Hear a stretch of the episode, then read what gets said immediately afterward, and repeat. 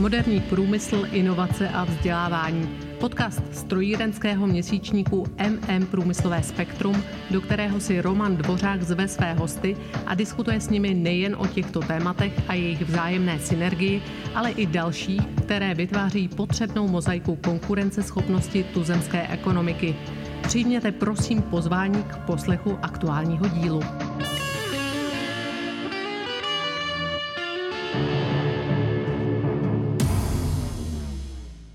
Dobrý den. Tentokrát nemám ve studiu žádného hosta, ani se s nikým telefonicky či online nepropojím. Vítám vás u série podcastů, ve kterých komentuji aktuální situaci ze svého úhlu pohledu. Pokud vás mé myšlenky a úvahy osloví a inspirují, budu rád a děkuji za případnou reakci.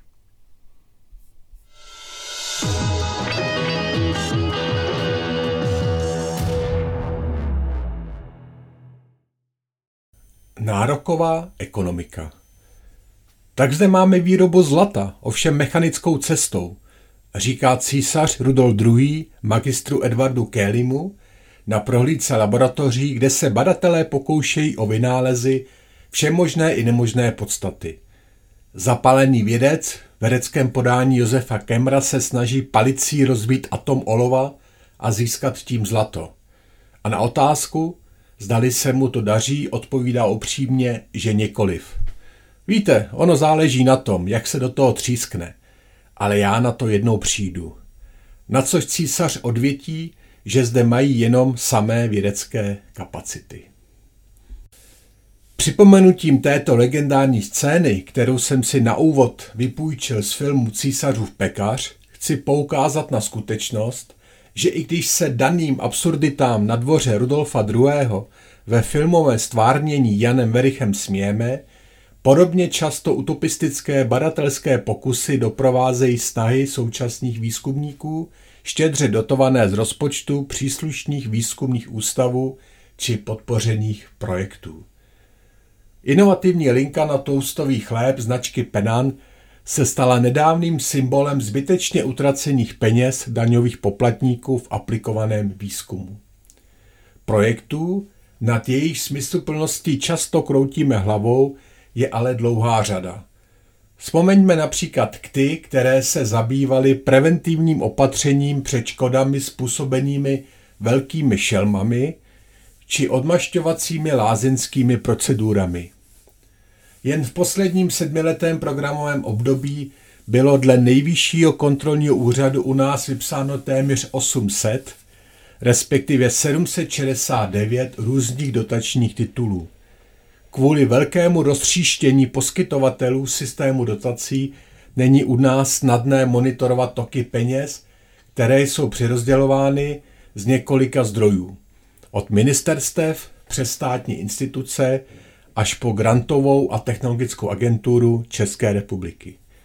V posledním programovém období mezi léty 2014 až 2020 bylo nataženým dlaním poskytnuto 542 miliardy korun, drtivá většina z toho k nám doputovala evropským penězovodem.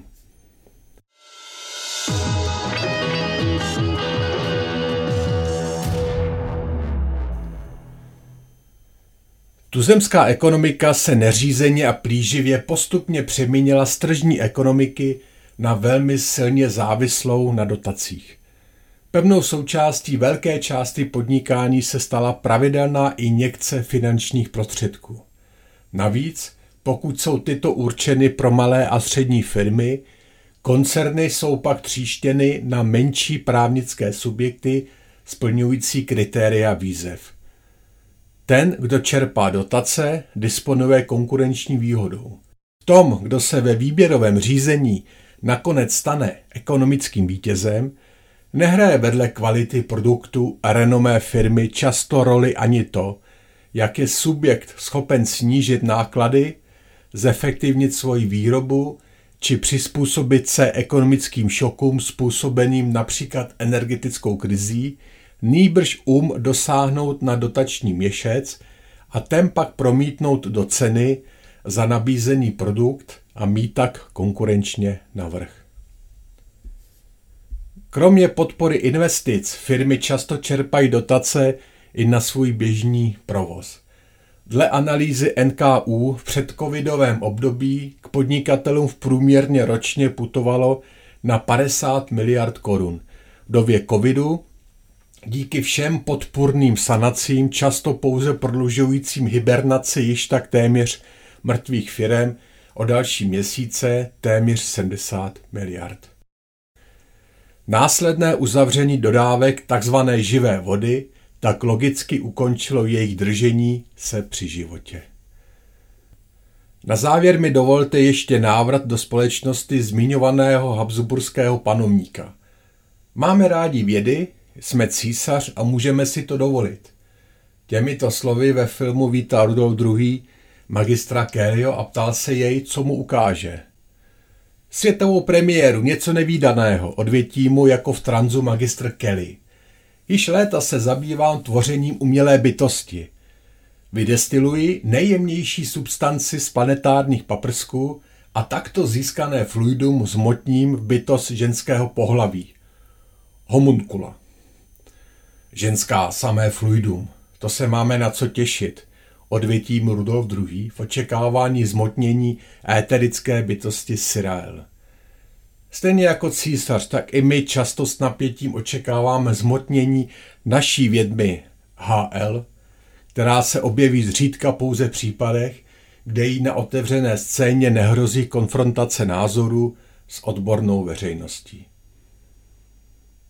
Buďte zdraví na těle i na duchu a přesto přese všechno i přes skutečnost zkracujících se dnů, ustupujících vládnoucí tmě, si nadále zachovávejte pozitivní a dobrou náladu.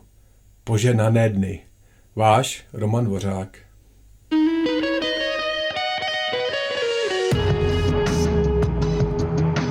Děkujeme vám za poslech podcastu strojírenského měsíčníku MM Průmyslové spektrum a věříme, že nám zachováte přízeň i nadále.